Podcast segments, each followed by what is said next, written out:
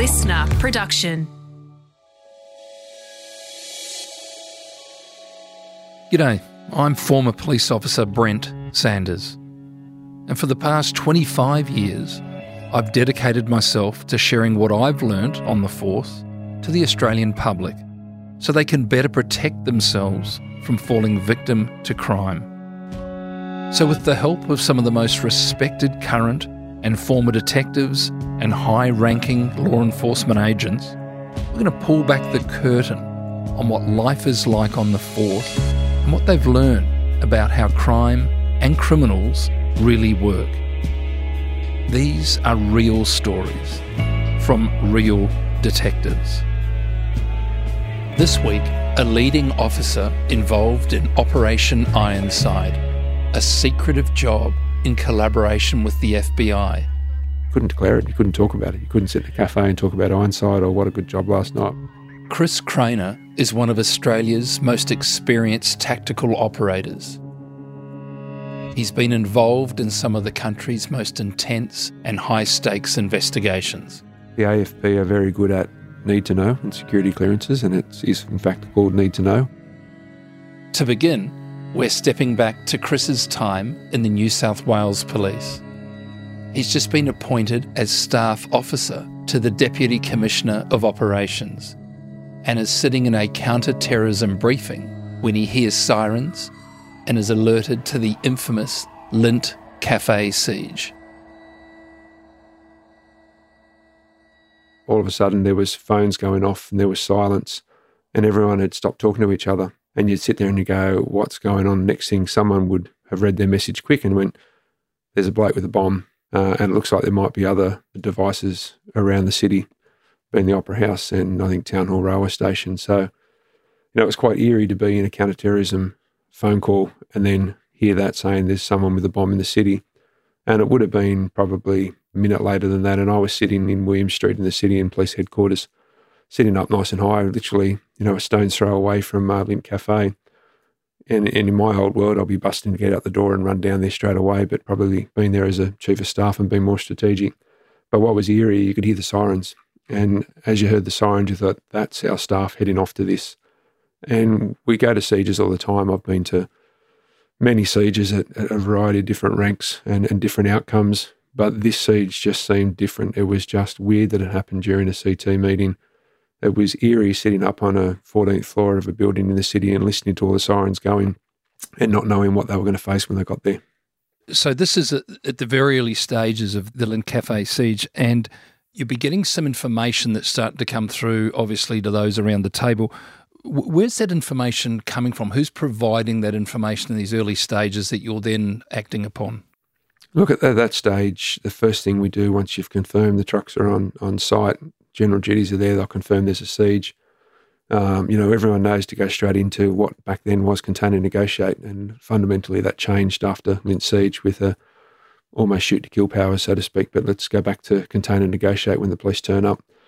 They go through a chain of command. They'll tell the radio room that it's a siege. There's a person inside. There's hostages. The radio room will then put out notifications, and we'll all get notifications. And you know, I remember running out of the room and grabbing the deputy, who was an acting deputy, Jeff Loy at the time, and giving him a briefing on what was going on. And straight away we go into emergency management. So at that stage, it was in Central Metro area, and Mick Fuller was the assistant commissioner for Central Metro. So it, the beast gets rolled out. Mick Fuller sets up his team, and a command and control team go into the Sydney Operations Centre, and they take over command and control of the whole operation as an emergency management event, and that's what it's classified at that time. So you know, my role was just briefing back to the deputy saying, we've got the chain of command, we've got command and control set up. This is the officer in charge. This is the forward command. So you would have to find a place down near the scene where there'd be a forward command post.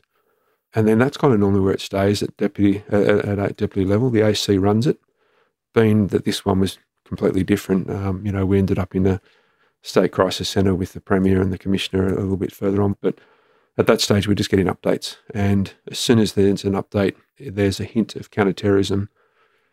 Then the deputies get together with the commissioner. They go through a pre formatted questionnaire, which then says, okay, stop. This is no longer a uh, emergency management event. This is a counterterrorism event. And at that stage, when they make that decision, then we have to change command and control. A whole new beast comes in. And that was when Assistant Commissioner Mark Murdoch came in with his counterterrorism team they take over the event and they run the event. The information that's coming out is there are numerous other locations around Sydney where there could have been explosives and things such as that. Is, is, is this what then creates that counter-terrorism type category? Yeah, again, it comes down when they do the classification and, and a whole range of factors, whether that's environmental or the, the person themselves. I think fairly earlier on, from memory, there was an ISIS flag, so that would obviously flag it. But yeah, so definitely at the time when there was um, additional devices alleged to have been all around the city, then that certainly you know went from okay, this is not Joe Blow having a uh, domestic, or this is not a stick up gone wrong. This is a coordinated event which looks more like a counterterrorism type thing. So even before, if there was, you know, the flag, if there was before that, you're right, a coordinated event like that would would raise uh, issues with counterterrorism. Where are you now then, as things are starting to uh, starting to roll? So as the day went on, you know, it looked like this was, you know, we were going to bed in and this was going to take some time. So I think uh, we might have handed over to someone separate at the State Crisis Centre. Jeff Loy and I went for a drive and went down to the rugby club, which was commandeered by some staff down there and made the police forward command. And it was quite eerie because there was it was a buzz. There was people running around everywhere. You know, staff changing over from uh, point duty, meals getting organised. And I remember opening up a, a, broom closet. It wasn't even as big as a broom closet, and there was two or three negotiators there with headphones on, and they were having a live discussion with the hostages. And it was amazing just to look in and see everything a buzz outside these calm, collected individuals in a literally a broom closet negotiating. You just look at them go, they are the first point of contact talking to those hostages at the moment. Like what's going on that phone is is amazing. Um, I remember when we finally, you know, the, the biggest thing we had to find out who was it because that would then assist us to trying to find what the intent is in regards to confirming it's counterterrorism or bring it back to emergency management. Who was the person inside? And uh, eventually, when you know, I remember diving through every bit of information I could, taking phone calls from people and then it eventually came out that it was Man Monis, and they looked up his criminal history and antecedents and intelligence, which confirmed it was staying as a CT event. But the, the focus really was who's the offender. So, Chris, we're at a stage now where the siege has been going all day. Uh, it looks like it's going to be pushing through the night into the into the wee small hours. What happens to you then? Do you stick around? Do you go home? What does someone in your role do at that point? Yeah, it was it was quite fluent. We were trying to work out: do we go in? do we use the cover of darkness? Do we take lights out? What's the best situation? And it was uh, deemed at that stage, because that's what we did was control. So it was made decision. I was stood down probably about midnight.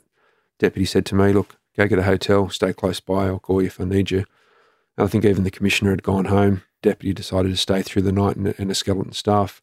I rang a, a mate of mine who was an inspector at the city who was driving around in a marked car and grabbed him for a coffee because I wasn't ready to sleep after being through the day we'd been through sat down, had a coffee, then went to get to the hotel and thought I haven't got any change of clothes. So undies, socks, toothbrush.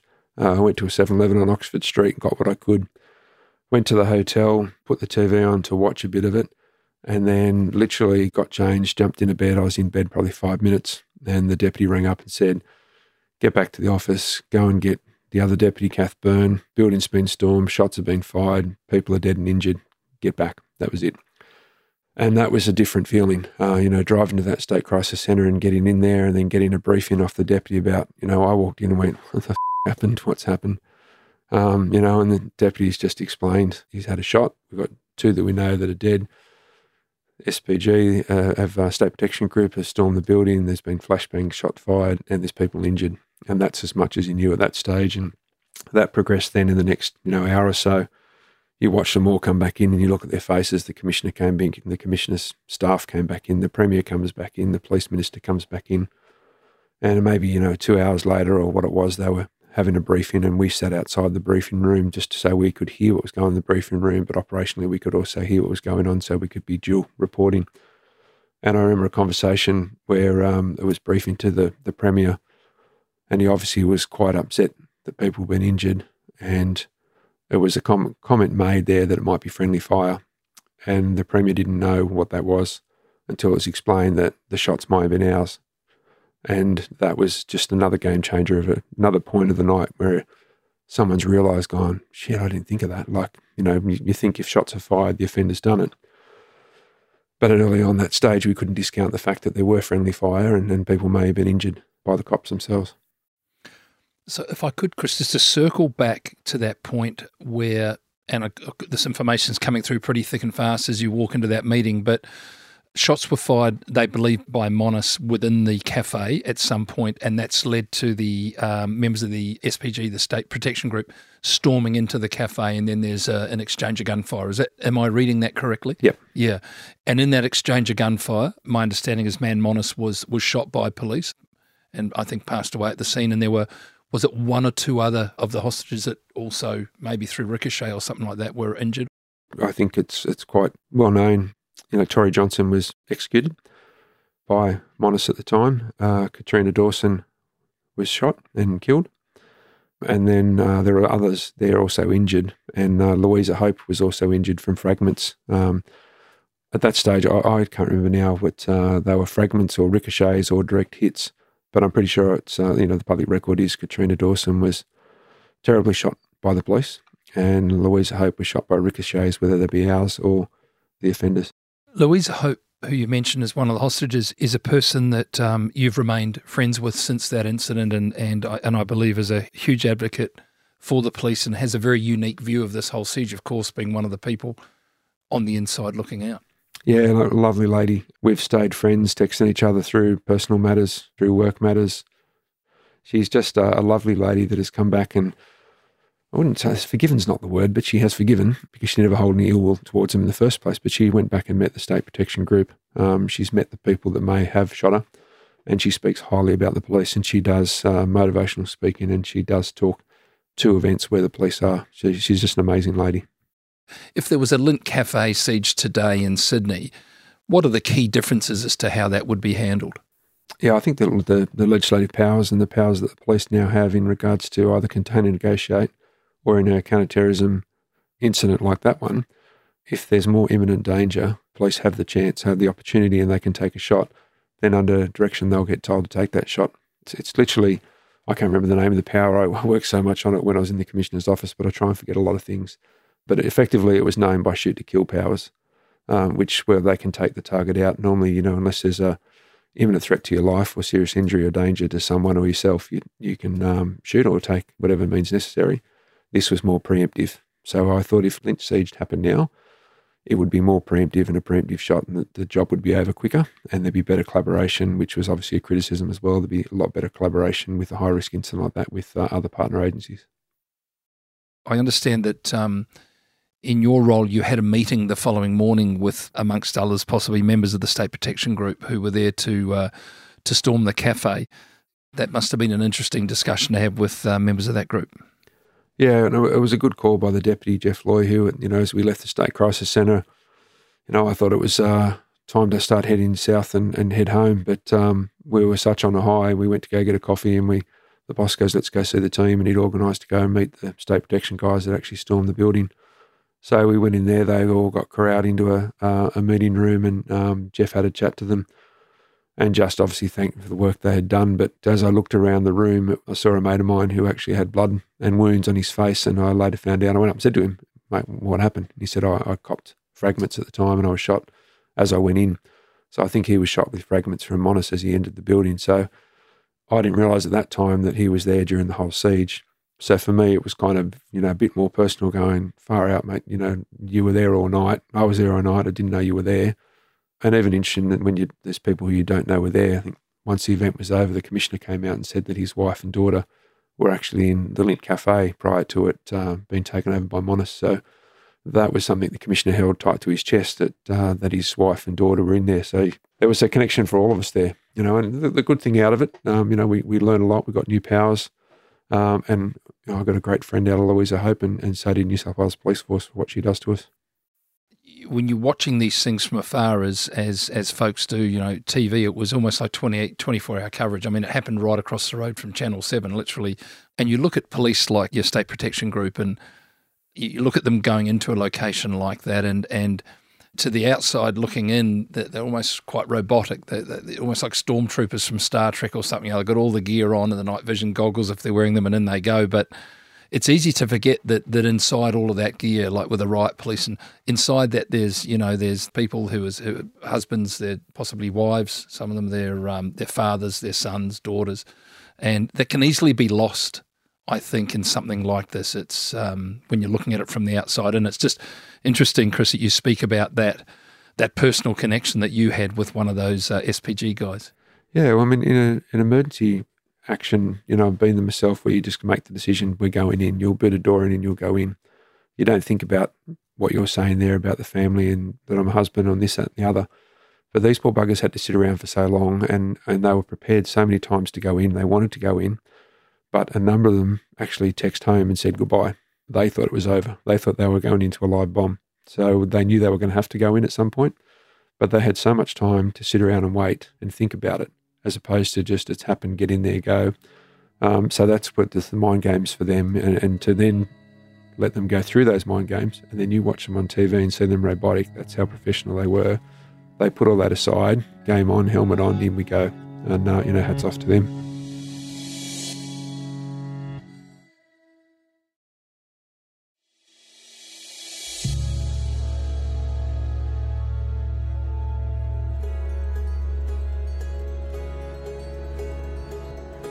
Chris, if we can move forward to 2019, Operation Ironside. This is a, a joint operation with uh, with the FBI with regards to creating a um, a handset to be used uh, to listen to criminal activity.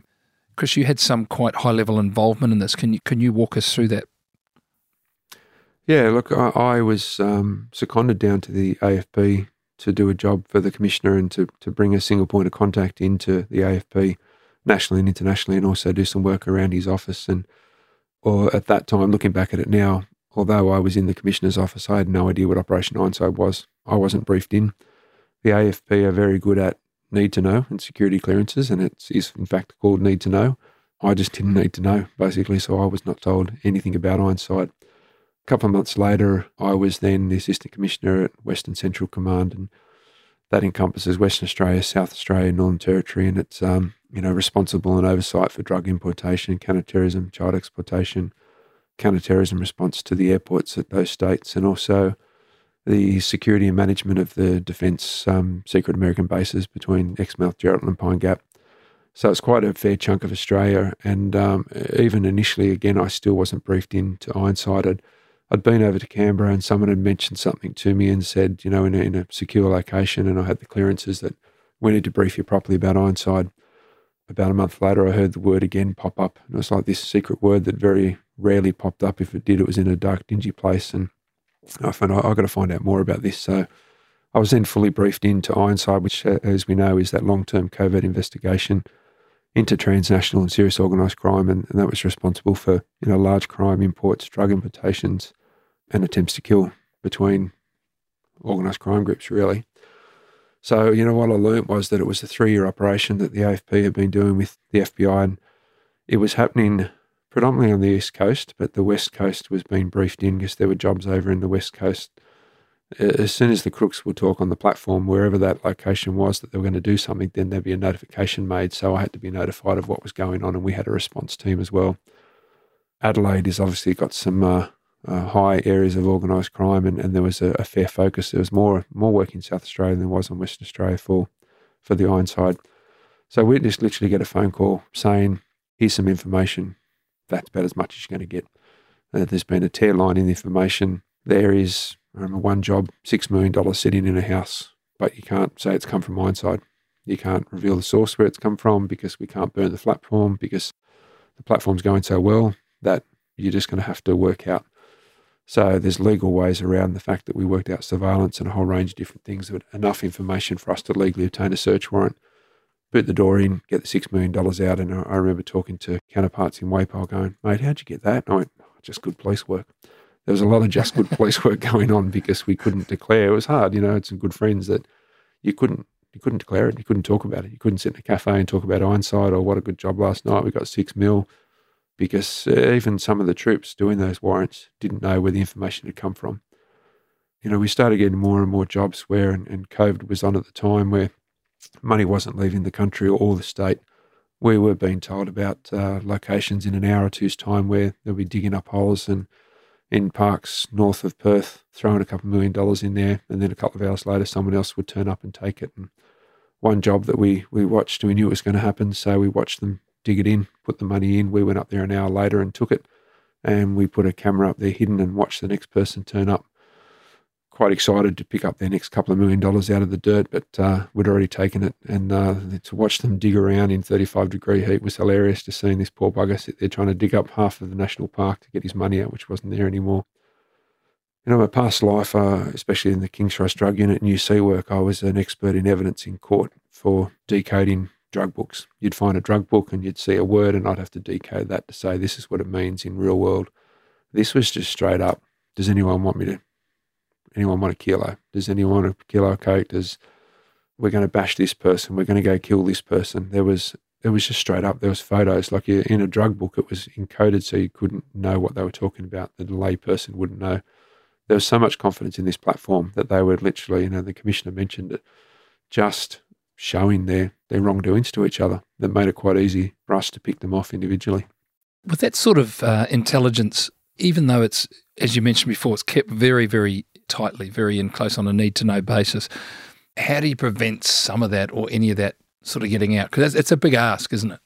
Yeah, it was it was kept tight. Like I said, when when I turned up, you know, I went in there as an acting assistant commissioner and then I was made assistant commissioner. I still didn't get briefed in properly. I remember at the time we had to do a few jobs. There was a, a, a drug manufacturer we knew that was going on in South Australia.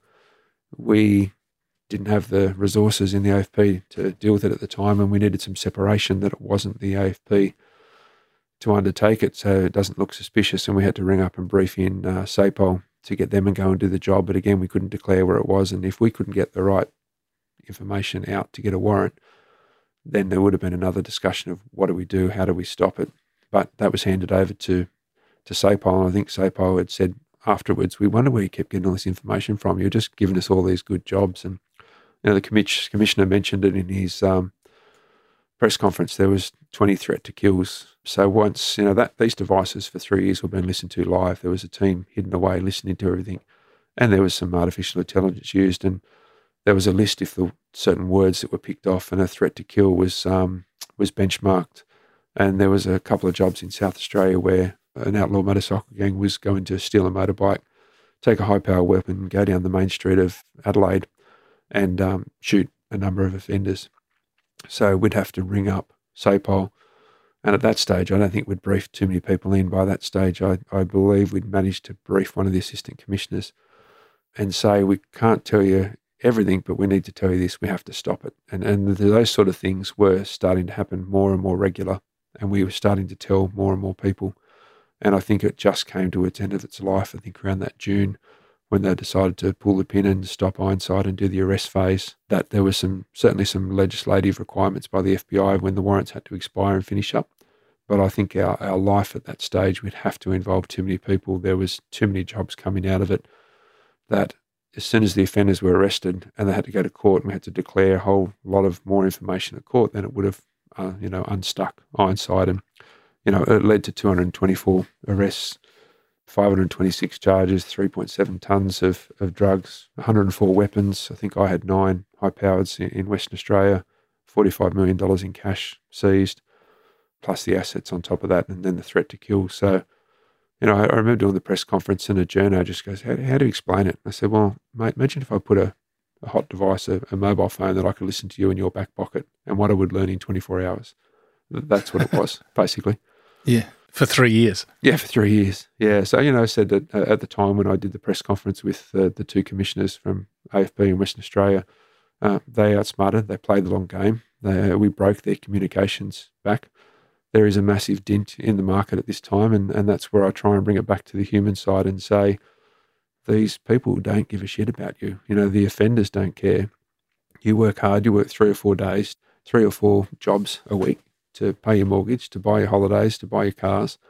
These crooks are just dealing in your money. They're selling to your family. The amount of accidents that are caused on roads because of drugs. And then if you, you go to the hospital tomorrow, and I try to humanize it when I do interviews and say, oh, there's a massive waiting list. Oh, there's been a there's been a car accident. You have to wait three hours. Car accident. You know, at the moment there's a lot of drug driving. Those drugs that come from somewhere. You know, it's just trying to get that human thing. If here's your chance when you're going to knock on the door and go get your drugs, we've probably locked that person up during Ironside. Here's your chance to actually go. I'm going to stop. I'm going to go try and get some help. I'm going to talk to someone. and try and bring those other agencies in to, to make a bit of a difference because you all know they're, they're going to find another platform. They might not trust it for a while. They, they trusted this one for three years and, and then it got turned over. They might be on one now that is being monitored. They, they just don't know when you break that confidence, but they will find other ways and the drugs will still come in. So it's just why you got that opportunity for that maximum impact. Chris, can I take you to uh, Australia Day 2016? I think you're offered a position at Commander at Port Stephens. You start there, you didn't know really anyone there at all, moved there with your family. Can you just share with us uh, arriving there and, and who you met and, and how things unfolded there? Yeah, well, I'd just come up from, uh, I was the staff officer to the Deputy Commissioner and I was offered the position up at Port Stephens. So you know, the Port Stephens and the Newcastle uh, rumour mill had, had gone into overdrive. There was a new commander, and you know they're researching you and checking you out. And I walk in there not knowing anybody, and they seem to know all your secrets before you even get there. And Newcastle is almost like the Newcastle Police Force. It's a bit different to the New South Wales Police Force. It's uh, quite remote uh, the way they uh, operate themselves. But yeah, it was Australia Day. I think we only landed there two days earlier, unpacked the uh, the car into the house and Australia Day, I was around at Nelson Bay Police Station, walking in the back of the police station. There was a barbecue on. There was troops everywhere. There was buses where everyone had come in because Australia Day on Nelson Bay and Shoal Bay was quite a big event.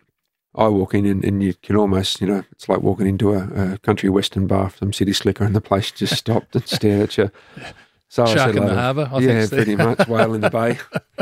Um, so, you know, I went inside the building, uh, said hello to a few of the staff, and, and the first person I remember in the mill room meeting was Jeff Richardson.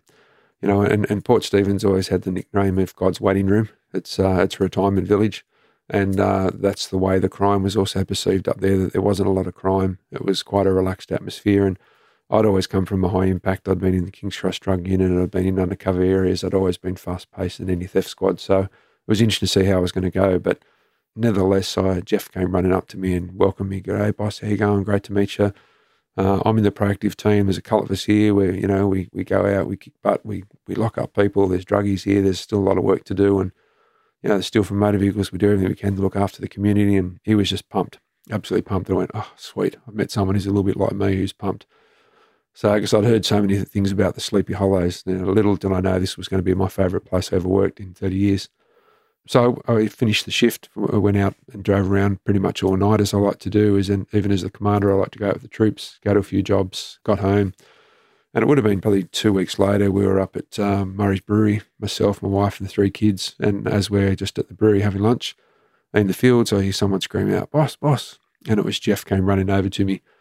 And I said to Beck, Oh, it's Jeff who I told you about, you know, one of the blokes I met.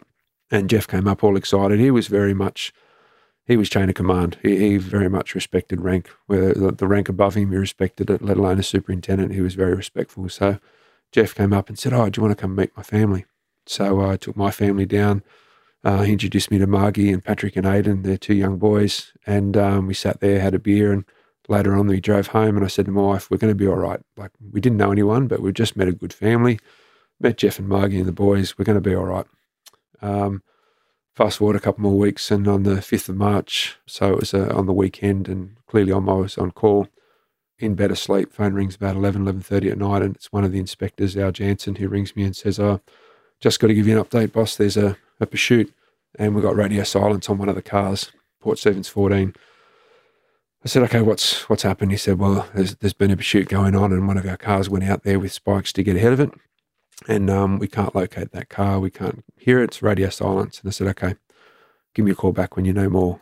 So, um, you know, I went back in bed, didn't sleep. Probably 10 or 15 minutes later, uh, Al rings up again and said, we found the car. Um, the sergeant's in the car and he's dead. It's hit a tree.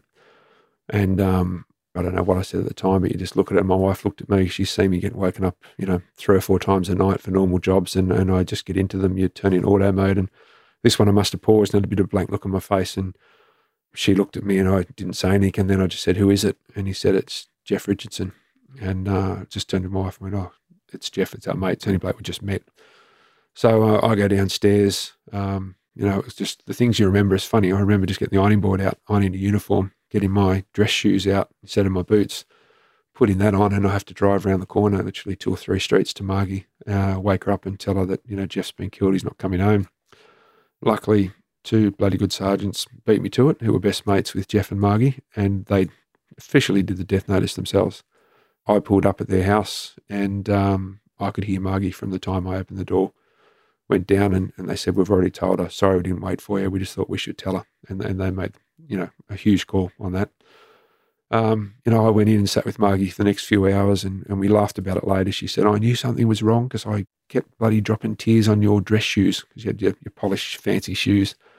And uh, she goes, I knew something was wrong when you turned up. And it was almost like she hadn't listened to the sergeants. But when the boss turned up and he had his dress shoes on, she goes, the shit hit the fan. I knew something was wrong, even though she'd already been told Jeff had been killed.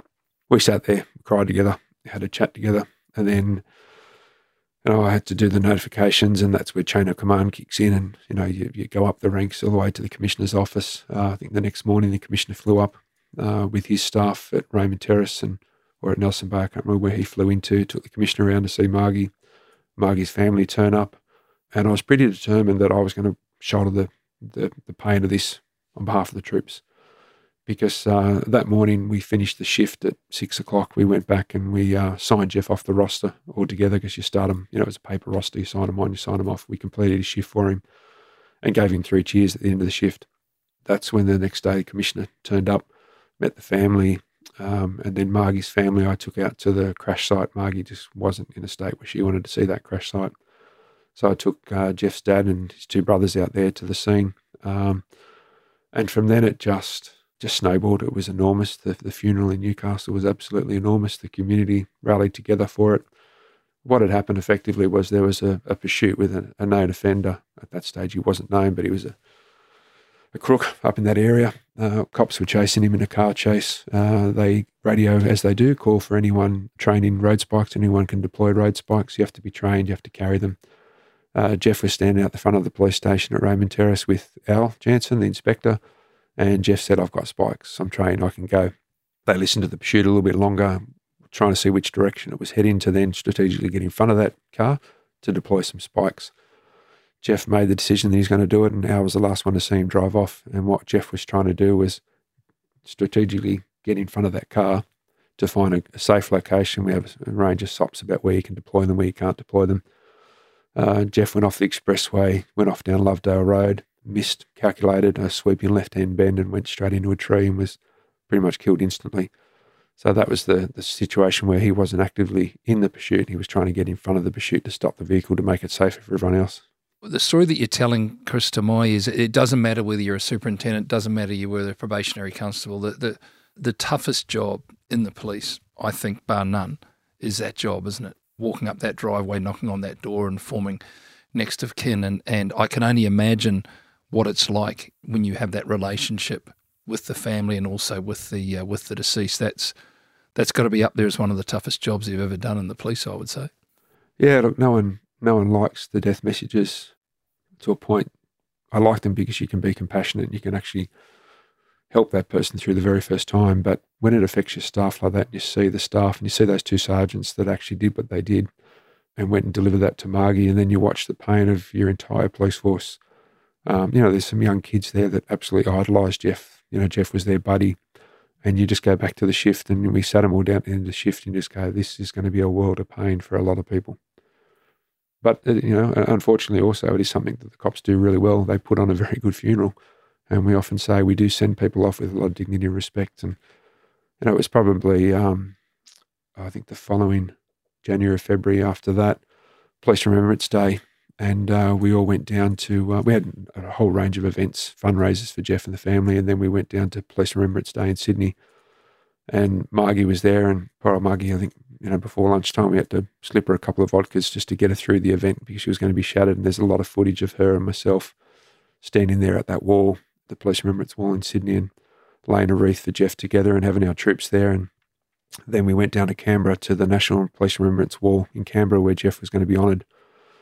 And his plaque was going to be put on the wall, and the Prime Minister was going to be there. And typical Canberra weather, it was fine as we got in, but it just was blowing sideways. The rain, it was zero degrees. And we sat there and they tried to put tarps over us and it was absolutely freezing. We were drenched and Margie sitting next to the Prime Minister. He's got her arm around her, talking to her. And, you know, Margie was the show and Jeff was the show for the day. And we finally finished and we walked back down. It was mud by this time to the car.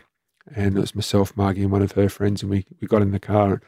I'd never been that cold or wet in my life. And I uh, turned to Margie and said, Sorry, Margie, with respect. And I just went, You, Jeff, this is freezing. and then Margie just went, You, Jeff, put us through this shit. And we just laughed our heads off. It was the most somber moment. We'd just been comforted by the Prime Minister. We'd been crying the whole time. And then we just absolutely laughed our heads off in the car because we are just screaming out at Jeff, going, How dare you put us through this? So, yeah, but, uh, you know, Margie's um, inspirational. I was only talking to her yesterday just to let her know I was doing this. Patrick and Aiden. Patrick's been doing the charity ride from Sydney to Canberra, representing his dad and representing legatees. So, uh, everything, something comes out of something. Yeah, good on you, mate. You're based now in Western Australia. Can you give us a, just a bit of a an overview of, of your professional life now and, and, and, and where that is, Chris? Towards the end of last year, I just decided to to look at something different and what else is out there for the next. I wanted to make one more career jump. Then I spoke to a friend of mine who works for KordaMentha, and at that stage, I, I didn't know much about KordaMentha. So, you know, I, I went and met KordaMentha and and I said the buzzwords family friendly work life balance. And this partner pulled me on and said, What does that mean for you? And this was during an interview. And I said, Doing good question. You're the first person to actually pull me up because we say the buzzwords, the motherhood statements, and sometimes you can't back them up. And I thought about it for about 10 seconds and everything flashed through my eyes, what I've just explained to you in regards to Lindt Ironside, Jeff Dine, a whole range of thousand other different things. And I said, I just want to be more present at the dinner table. When the kids talk about their day at school, my wife talks, it's not white noise. I actually want to listen to it because previously I'm sitting there thinking, okay, it's Ironside, there's a drug job coming in there, there's a threat to kill, there's a siege going to happen, the phone's going to ring soon, and you're just not paying that attention. I said, I'll work my butt for you. I'll work hard for you, but it's just that downtime. And, you know, now I can actually walk across to the, the park and leave my phone in the house. But it's not for every, everyone's not ready to go. So I suppose my theme behind that is is just you know hope's not a plan. Grass isn't always greener, and it might be for the job, but it might not be for the person. So it's just an opportunity to say that there is life outside of the cops, and it's a very good life. But I don't regret anything to do with the cops. When people people complain about you know oh, TJF, I don't like the job, and I go mate, it's paid your kids' school fees, it's paid for your holidays, it's paid your mortgage for the last twenty years. What is there you don't like about it? it's just more being positive and reinforcing and just saying the cops have so many transferable skills. There are jobs out there. Uh, there are good jobs, and, and, I'm just very happy that I've landed in KordaMentha because they are just different to other consultancy groups. Chris, mate, I just want to thank you so much for uh, for taking the time to join us. Chris, you, have joined us from the um, from the studio across there in Perth, Western Australia, where, as you've just said, you've transitioned from uh, from 30 years odd policing into a, into a new and very exciting environment. Um, a very distinguished career. You know, not all that stay in the job for that length of time get to those high level of commission ranks uh, that that you did, both uh, New South Wales Police and uh, Australian Federal Policing. You know, the thing I've really enjoyed about our chat, Chris, is not it's it's not only that you know the high level involvement with cases like the Lindt Cafe siege and and uh, also that insight into that Operation Ironside, but you know, it's it's that those human stories, those personal stories that, that you've told, and, and you've told them with um, real openness, and you know, so above and beyond all those high level jobs that you've done, Chris, is uh, those those very human and personal stories, and, and thank you so much for taking the time to share them with us. Thank you for your thirty years plus service both here and in, in, Western Australia, and uh, and all the very best to you, Chris, moving forward. Thanks, Brent. Really appreciate it. Crime Insiders Detectives is a LiSTNR original production. It's hosted by me, Brent Sanders, produced by Ed Gooden, and sound designed and imaged by Link Kelly.